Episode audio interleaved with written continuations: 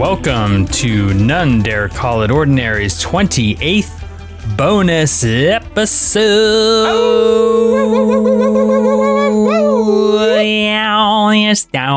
You somehow got the number correct. Good job. Thank you.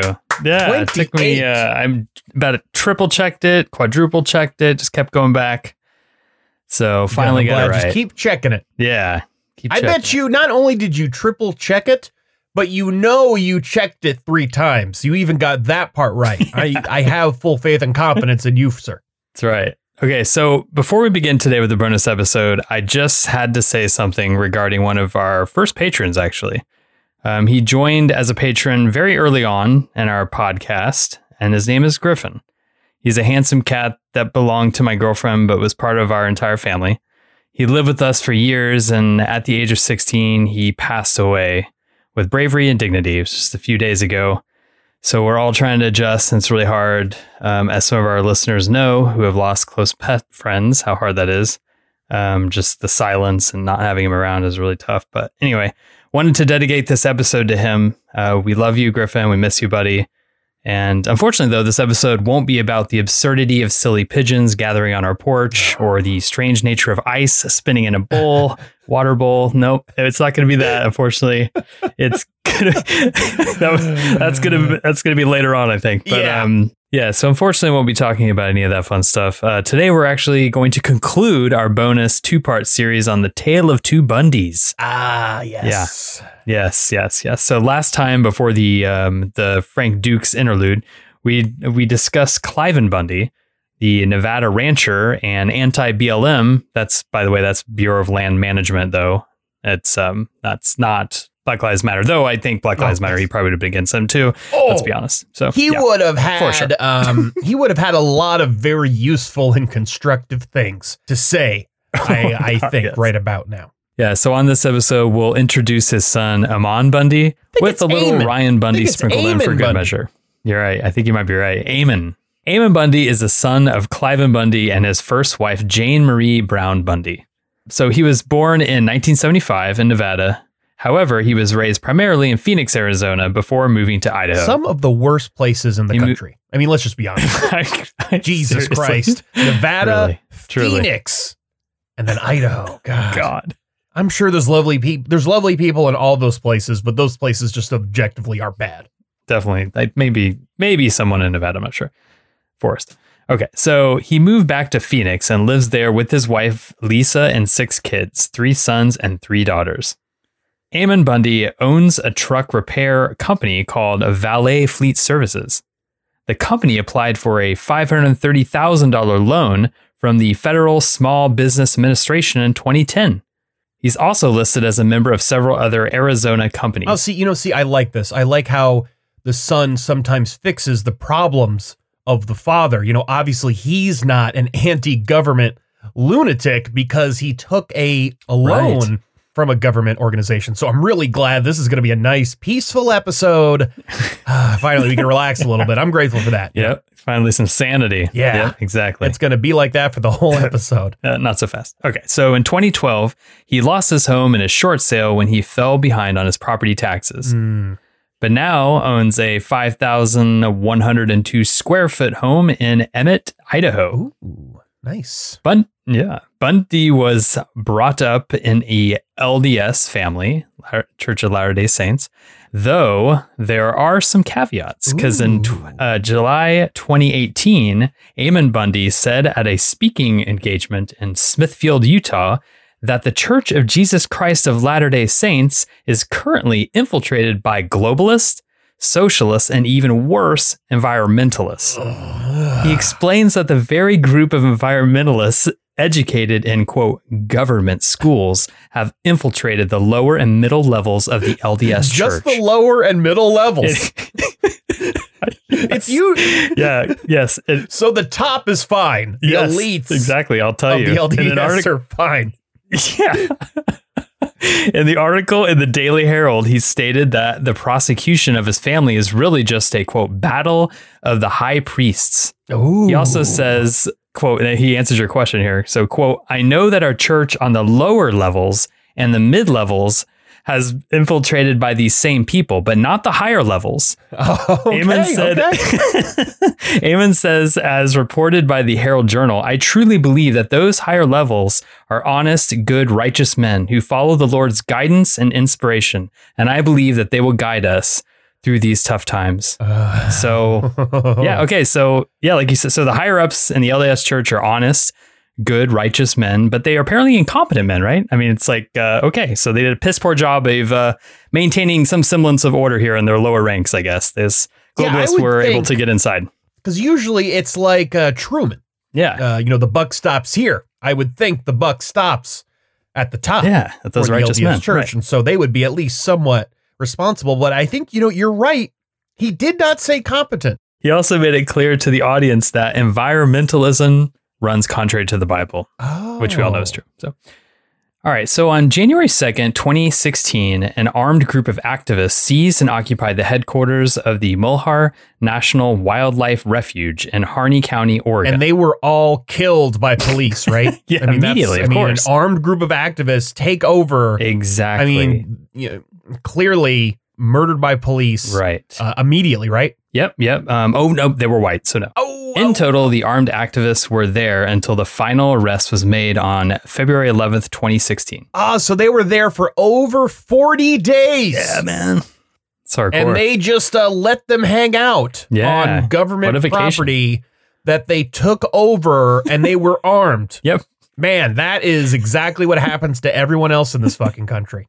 Eamon Bundy got his feet wet with his brush up with federal law officers with his father, Cliven, in Nevada several years back, as we discussed in the last uh, bonus episode.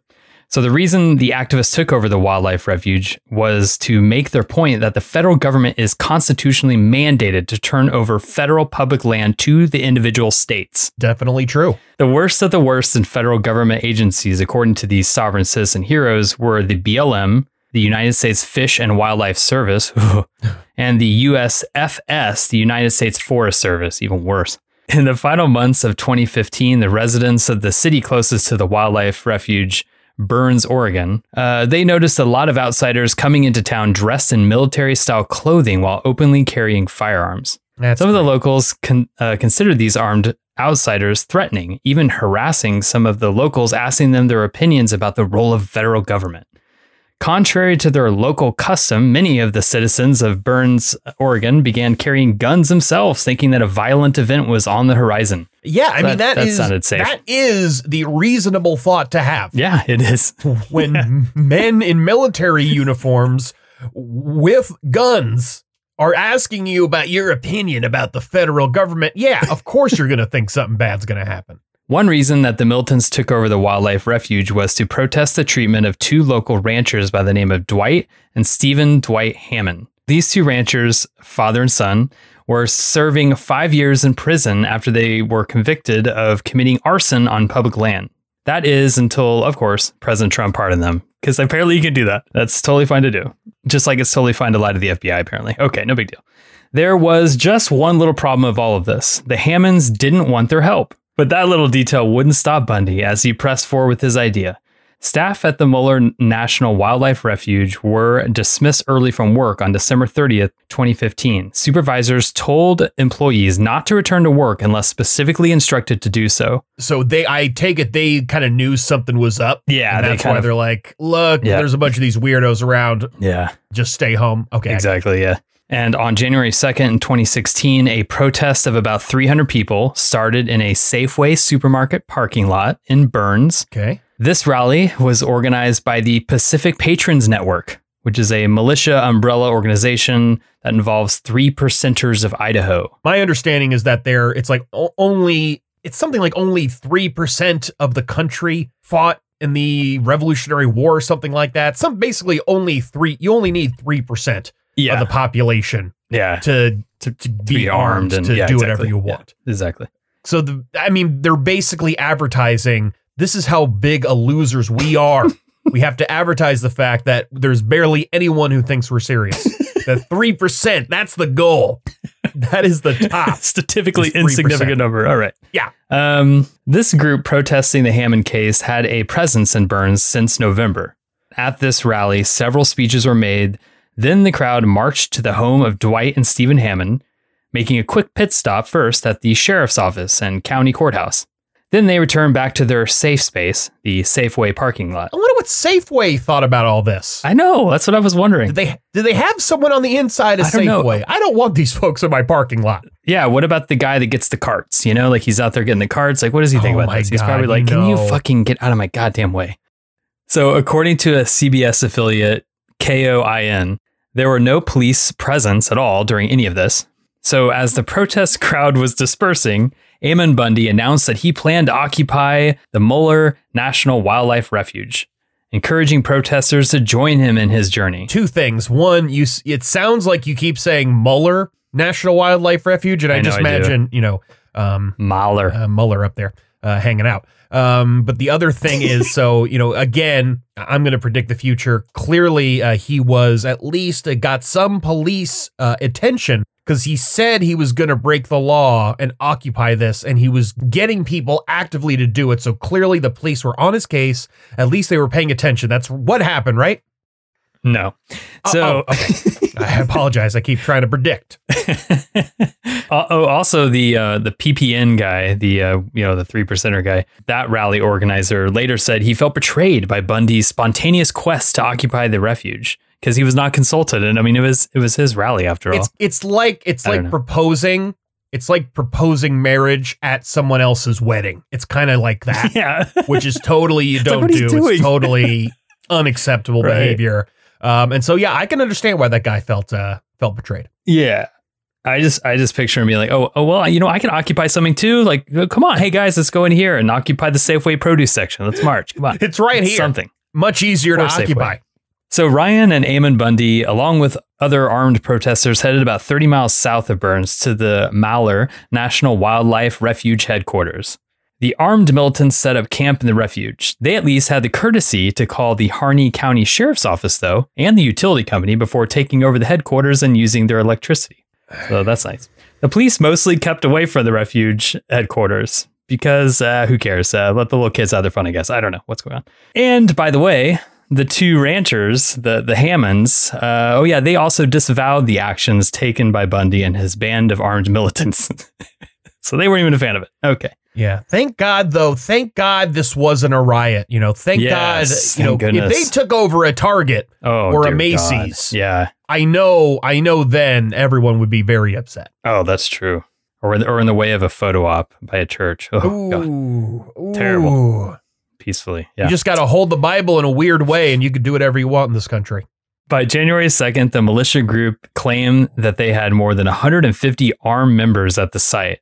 Though one journalist reported he could only identify 12 armed militants on site.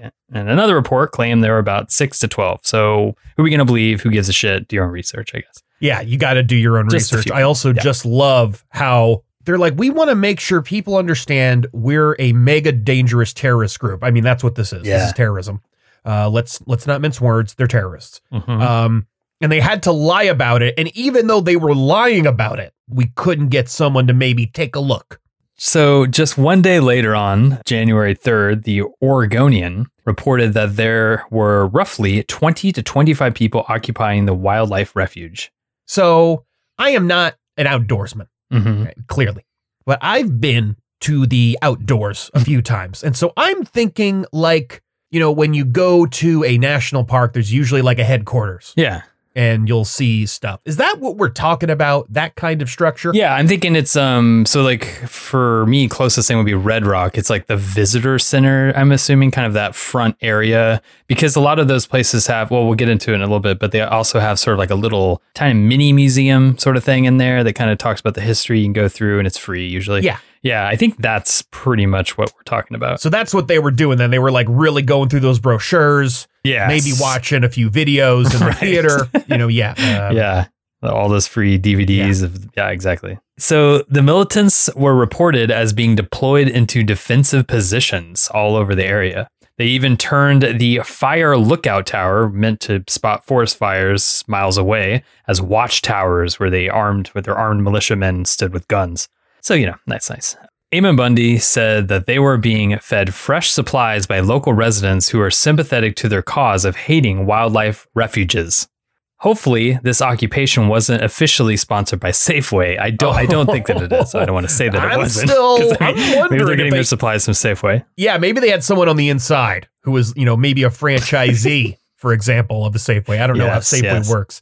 What did Ammon's father, Clive, think of all this occupation nonsense? Well, he said this. He said it was, quote, not exactly what I thought should happen. Oh, Which, hey, that, that alone must be the most reasonable sentence ever ever come out of Clive Bundy's mouth. So that's it's good. also Clive very mouth, so. measured. Yeah. Not exactly what I thought should happen. Incredibly. if only he could have applied that to his own life, things would have gone a little more smoothly. Ryan Bundy said that the militant group's goal in occupation was for the Hammonds to be released from prison and that the federal government relinquish all control of the Malheur National Forest. Ammon added that the militants' goal was to, quote, get the economics here in the county revived and for logging and outdoor recreation. Really big fan of the tourism, I guess. So we can finally stop just calling them armed militants, though, though I probably still will, um, because they finally gave themselves an official name. And they call themselves now the Citizens for Constitutional Freedom. Mm. Who gives a shit? So on January 4th, the judge executive of Harney County, Stephen E. Grasty, sent Ammon an email requesting that he vacate the refuge.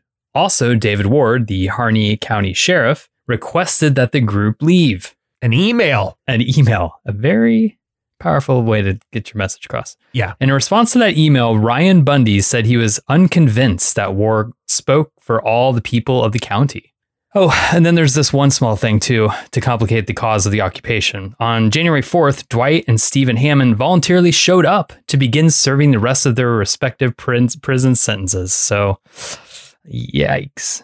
Oh, and there's also this other thing. According to Oregon Public Broadcasting, Ward, the Sheriff Ward, held a public meeting on January 6th at the Harney County Fairgrounds and asked the attendees if they thought the militants occupying the wildlife refuge should leave. Nearly every single hand went up in unison. That's So, I guess uh, they were wrong. They don't like it when people is just strange. take over public buildings that should be available to everyone, armed to the teeth, and, and and telling you that they're setting up towers for armed defense if you come nearby. Yeah, it's strange. All right, so Ward then extended what he what we call white courtesy to these armed militants and offered them an escort to the county line if they would depart peacefully, which is nice. So I have to say, what what do you think screams American patriotism more than taking over federal wildlife headquarters? Man, I don't know. That's pretty near the top of the list. It's pretty high up. I know. I agree, but right up there with it is punching veterans. Oh yes. Apparently, a fistfight broke out at the refuge while a group that called themselves Veterans on Patrol attempted to enter the refuge to convince women and children to leave with them. The militants apparently punched one member of the Veterans on Patrol in the face, giving him a black eye. Yeah, so there were children here too, by the way. So, yes, that's, great. That's great. Little Waco y. Yeah, and so I mean that's I mean again, I don't understand why the members of the county wanted them gone. No, makes no sense. I mean, they're it's not like they're going to punch you. Oh wait, it is exactly like they're going to punch you if you just try to enter the building that is public land. On January 7th, Sheriff Ward met with Ryan and Ammon Bundy 20 miles from the wildlife refuge site to discuss solutions for their departure. Ward offered the same peaceful escort out, while the Bundys rejected the offer, stating that the occupation would not stop until management of federal land in Harney County had been turned over to local residents. On January 8th, other militia members met with Citizens for Constitutional Freedom, sorry, uh, armed militia, where they were asked to establish an armed perimeter around the refuge to avoid a Waco style situation. You know, I can imagine a few other ways to avoid a Waco style situation, Yeah. Like growing the fuck up and Yeah. leaving. But I mean, arm. You know, I mean, armed perimeter is also an, that is also another good That's way to way. avoid a Yeah. Waco style situation.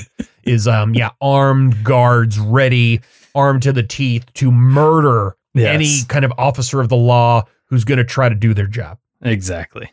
So the three percenters of Idaho announced that they were sending in armed men to surround the perimeter on January 9th. This was a bit of a mess as these groups were greeted with mixed reception, Eventually, that same day, many of the outside armed militia groups were asked to just leave. So that was failed. That just, just, blew just too much. Too many, too many militia groups here. Losers. Yeah. mixed reception. Splitters. You can't come to mixed reception when you're an armed militant. You you can't. It can't be like, eh, the people just don't like us here, and so I guess we're gonna leave. That can't be. It's got to be. You've got to really commit Yeah, when you're an armed militant. Like I, I'm Mhm. gonna die here. yeah. You know, like that's got to be it. It can't be like, oh, I guess they want us to go home, so I guess we gotta go. So by January 10th, the city of Burns became a hotbed of random armed militias, some with intentions of helping the occupiers, while others were there to convince them to leave their refuge.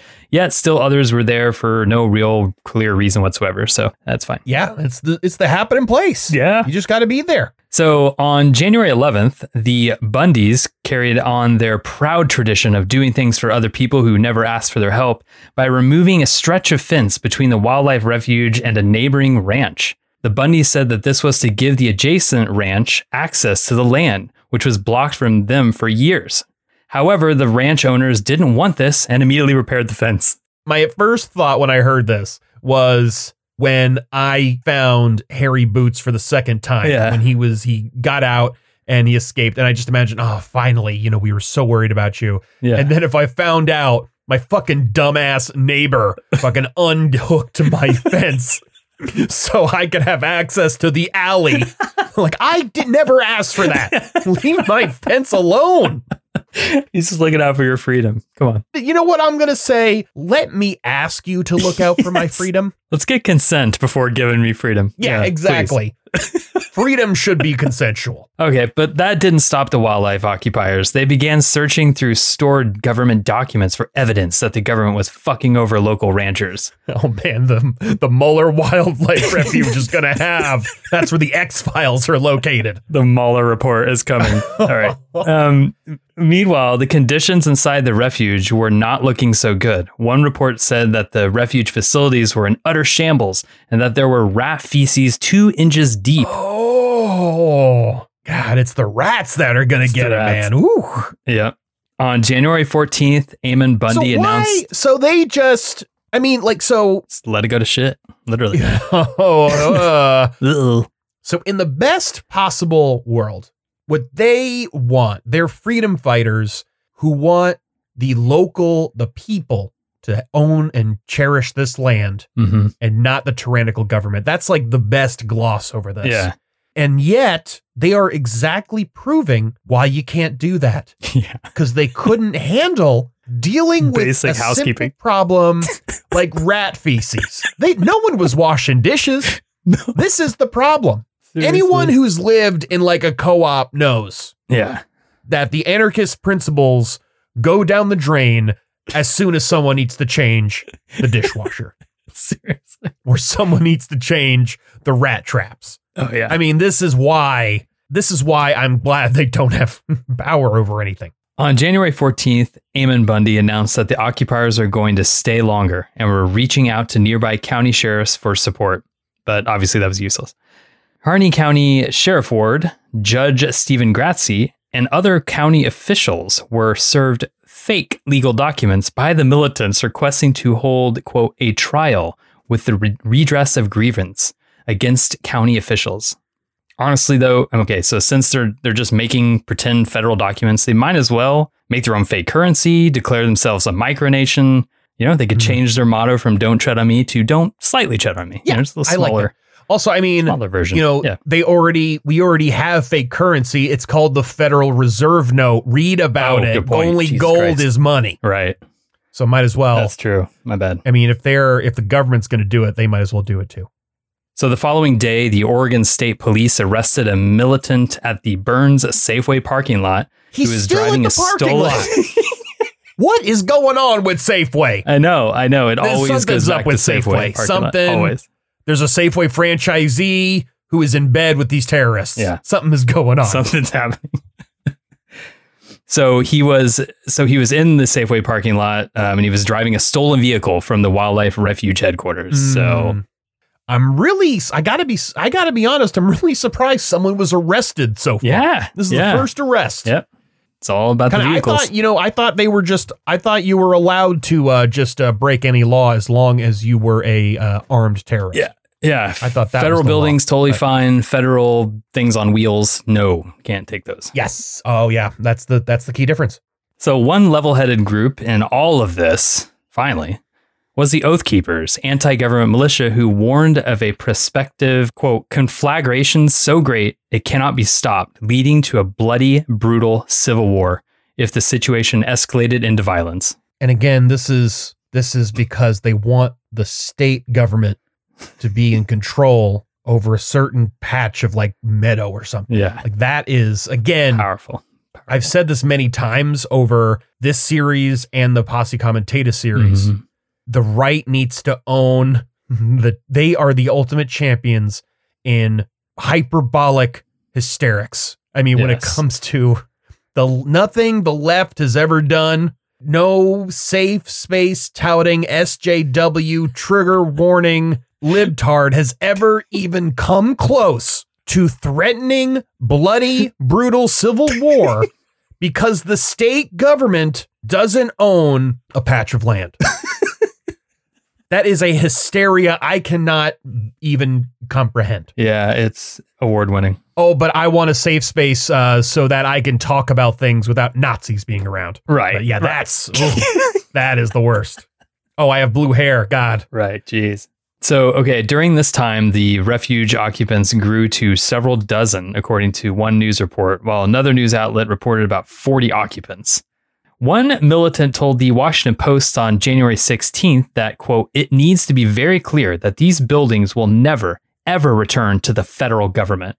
Yeah, it's only armed losers and lots of rats from now on, apparently. So, okay. Yeah, that's. I yeah, I do want. I want the rats. We need to start arming the rats. Yeah. so they can take over. I think so too. When the government wouldn't fight with the militia, they turned their anger onto the wildlife refuge buildings themselves. They began to vandalize the refuge. One video showed the militia inspecting a locked storage room full of archaeological artifacts held in agreement with the Burns Paiute tribe, an indigenous peoples nation in Harney County. The leaders of this tribe asked federal authorities to block the passageway into this area. Yeah, again, I I bet that their handling of these artifacts is excellent evidence that they have the intellectual capacity to be in direct control of these Exactly. I know that is what is going to happen. And and on um, January 19th, Ammon Bundy and a handful of other refuge occupiers appeared unannounced at a Burns community meeting. They didn't address the crowd, but it was clear the residents wanted them to end this occupation. So wait a minute, they left. They yeah, they were the they would come and go supposedly, and well, I'll They talk were, about that in they a were second. just coming and going. yeah, coming and going. That's uh, yeah, I yep, it's uh, I, coming up uh, here. I did not know that. Oh yeah, Um, yeah, I would think. Uh, ah, okay, okay. This just keeps getting worse. This just keeps getting a lot worse. So on January 21st, the Bundys met with the FBI discussing the end of the occupation. Two days later, the militants held a news conference at the refuge. They made an announcement that two cattle ranchers, one from New Mexico and the other from Oregon, were going to renounce their federal grazing permits at the conference. Oh, big time. However, only one rancher, Adrian C. Sewell, a convicted felon, showed up to renounce his federal grazing permit. The other Oregon rancher apparently had better things to do, or more likely wasn't a fan of Bundy speaking for him. Maybe I don't know. Yeah, maybe. I mean, you know what really, you know what really happened, though, right? I mean, he was clearly he sold out. Yeah, He sold out to Big Desert Tortoise. Oh That is God, what you're happened. right. Holy shit! I didn't even think about that. Yep. Ah, You're right. Yeah, yeah, yeah. So, law enforcement was nice enough during the first two weeks of the occupation to let armed militants come and go as they please to the occupied wildlife refuge. However, on January 26th, a few militia leaders were attempting to drive two vehicles to adjacent Grant County, Oregon. Ryan Payne was invited by a Canyon City, Oregon logger to give a speech at a public meeting at the John Day Senior Center in John Day, Oregon. This was the first time that the main leaders of, like all the leaders of the militia, were traveling together away from the wildlife refuge headquarters. State and local law enforcement used this opportunity to intercept them with a traffic stop away from populated areas on a stretch of US Route 395. So, militant leader Lavoy Finicum was driving a white a 2015 Dodge Ram. Yeah, Lavoy Finicum Damn. Was driving a white 2015 Dodge Ram followed by a dark colored Jeep. FBI and Oregon State police vehicles pulled up behind the Jeep. The Jeep's driver pulled over and he and his passengers, Ammon Bundy and Brian Cavalier, surrendered peacefully and were taken into custody. Finicum kept on driving with law enforcement in pursuit. He was eventually stopped with police cars behind his truck. So the police launched pepper spray at the Dodge Ram. Ryan Payne stepped out of Finicum's truck and surrendered while handing over the handgun holster on his right hip, in a glaring example of what is called white privilege. A passenger in the Dodge Ram, Shauna Cox, recorded cell phone video of Finicum shouting to the police that he intended to ignore their orders and just drive away. Ryan Bundy's cell phone video recording showed Finicum taunting police officers, daring them to shoot and kill him. After about seven minutes of that white privilege nonsense, Finicum started driving again north at very high speed. Shauna Cox, Ryan Bundy, and 18 year old Victoria Sharp were all in the back seats of the Dodge Ram as Finicum raced away from the police. The officers were in pursuit yet again. Finicum eventually ran into a roadblock set up by Oregon State Police. According to the trial documents, an Oregon State Police SWAT member fired three shots with an AR 15 into Finicum's Dodge Ram as it came close to the roadblock. Finicum veered off to the left shoulder of the road to evade the roadblock, which embedded his truck into a snowbank.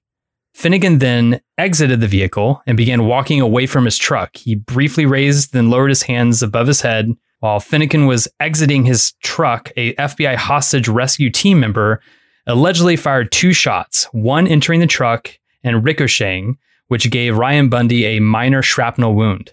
An Oregon State police officer armed with a non lethal taser X2 walked downhill from the embankment towards Finicum. As this officer attempted to move within the 15 feet range for the taser, Finicum turned his body towards the left, holding his jacket with his left hand, reaching for his pocket with his right hand. He was then fatally shot twice in the back by an Oregon State Police SWAT member from the roadblock area. After the shooting and arrest, the law enforcement officers stated that Finicum was reaching for a handgun in his pocket and that is why they shot him. The FBI found a loaded 9mm Ruger SR9 in his left jacket pocket. So, Ryan and Ammon Bundy were both arrested, as well as three other militants. They face, quote, federal felony charges of conspiracy to impede federal officers from discharging their official duties through the use of force, intimidation, or threats, which is Title 18, United States Code, Section 372. i.e., the fake law. That ain't Exactly. no Christian common law. the hell is that? So the driver of the Jeep and Victoria Sharp were released without charges. And what did Cliven Bundy think about all this? Well, he said that Finicum was, quote, sacrificed for a good purpose. So, yeah, what purpose was that? Endangering the lives of the passengers in his truck, wildlife refuge squatter rights, helping uh, people that don't want your help at all. And basically, uh, not much purpose at all, I guess. I don't know. Something like that. Yeah, well, he stood up against Big Desert Tortoise, and for that, a statue should be built That's what, yeah. of him. So, after the January 26th arrest, the occupation of the Malheur Wildlife Refuge somehow still continued. Um, however, though, in the early morning of following days, militant Jason Patrick said that the women and children had already left the refuge. It was down to just five or six occupants. So, not shortly after this, the, the federal and state police forces descended on the region, forming a perimeter around the refuge, while blocking access to it from the outside by setting up roadblocks. Ammon Bundy urged the remaining armed militants to go home. But in that great tradition of not listening to what other people actually want, they ignored Bundy. That's the problem. That's the problem. They're all splitters. It's a, it's a wonderful tradition. Some did, though, actually. Um, a few did flee, but uh, there's some that stayed because by the morning of January 28th, only four militants remained.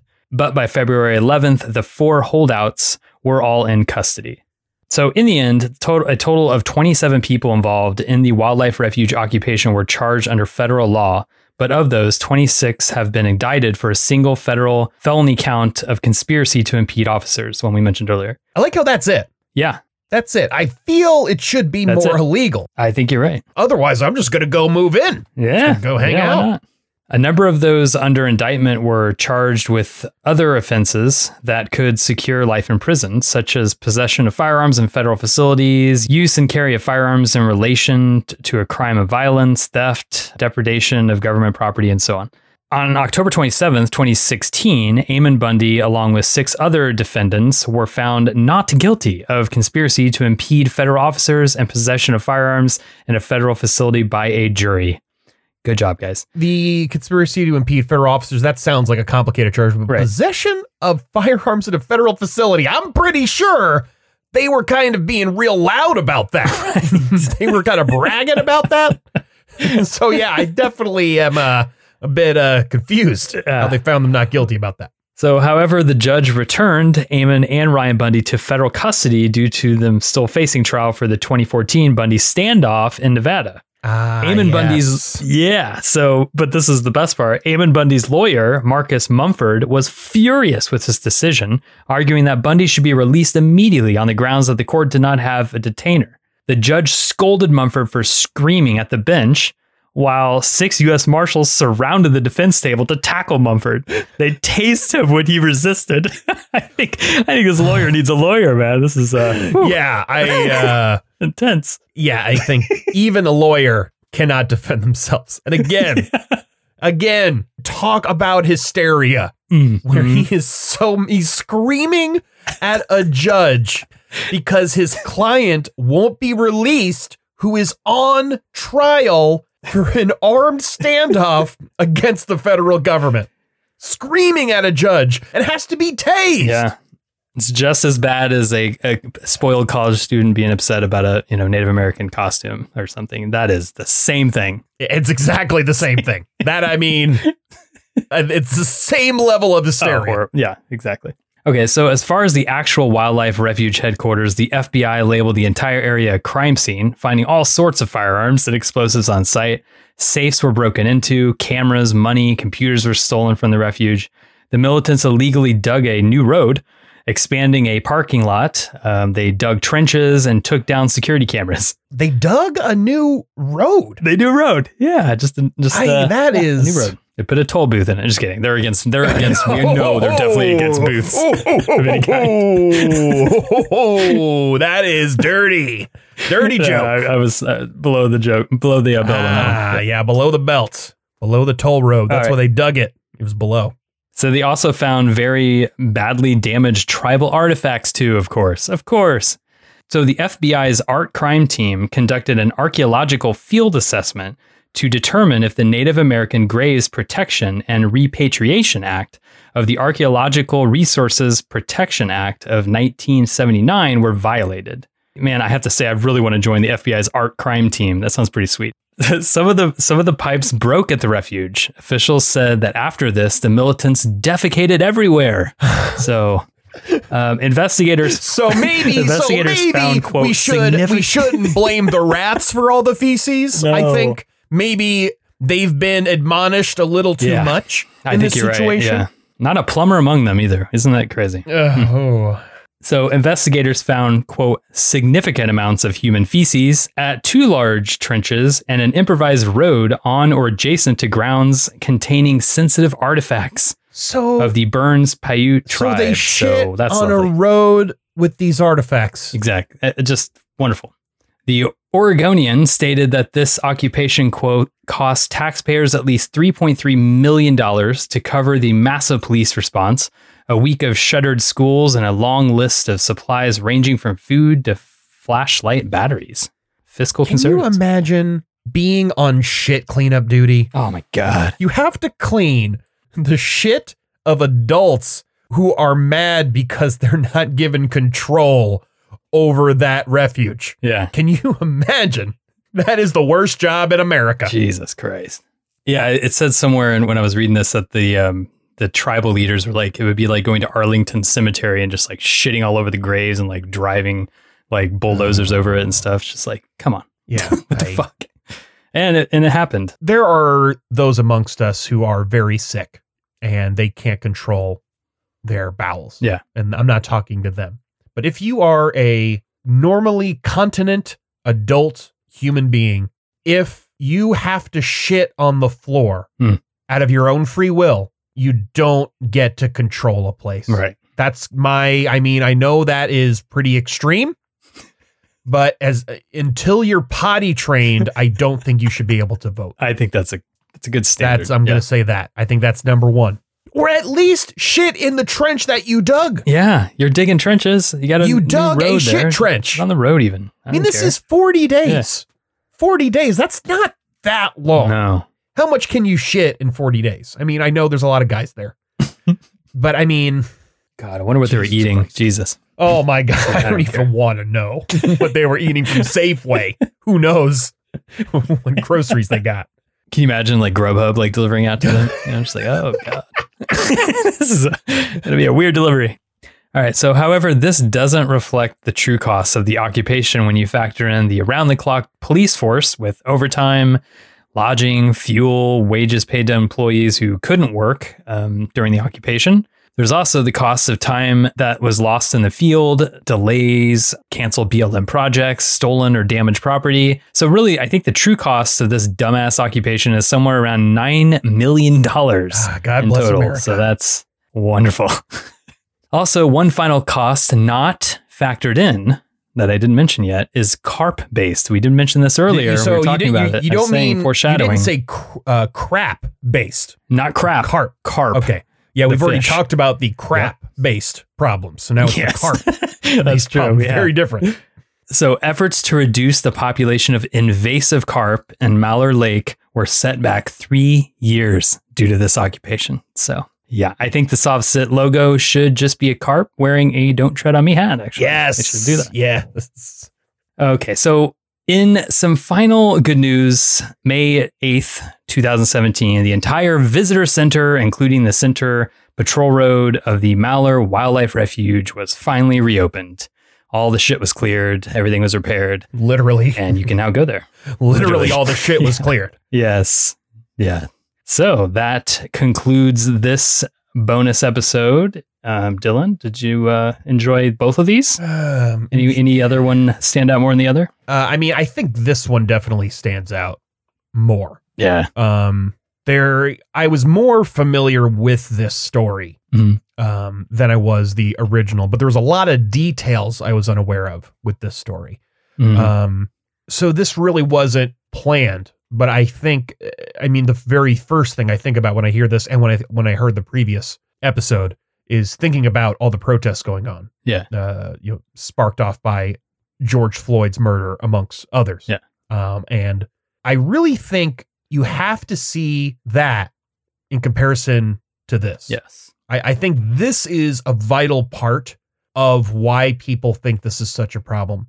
Not it's enough that a police officer felt the need to knee a man's neck Yeah. for nearly nine minutes for using a Jesus counterfeit twenty dollar bill.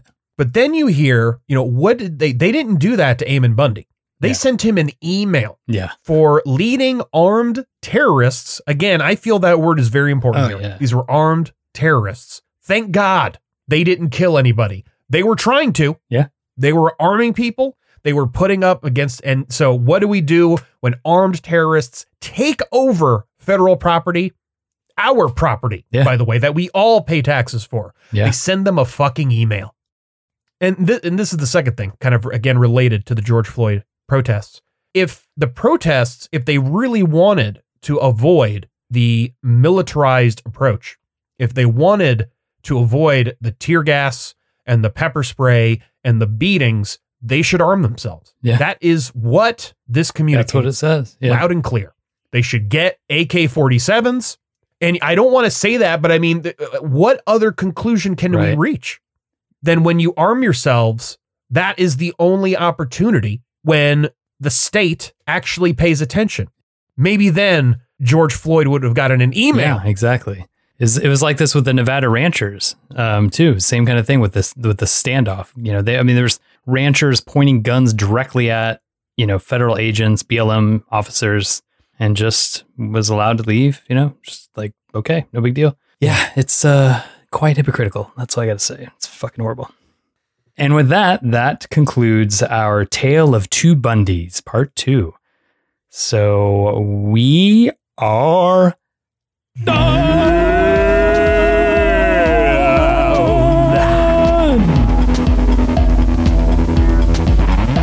Thank you, dear patrons, for listening to this bonus episode.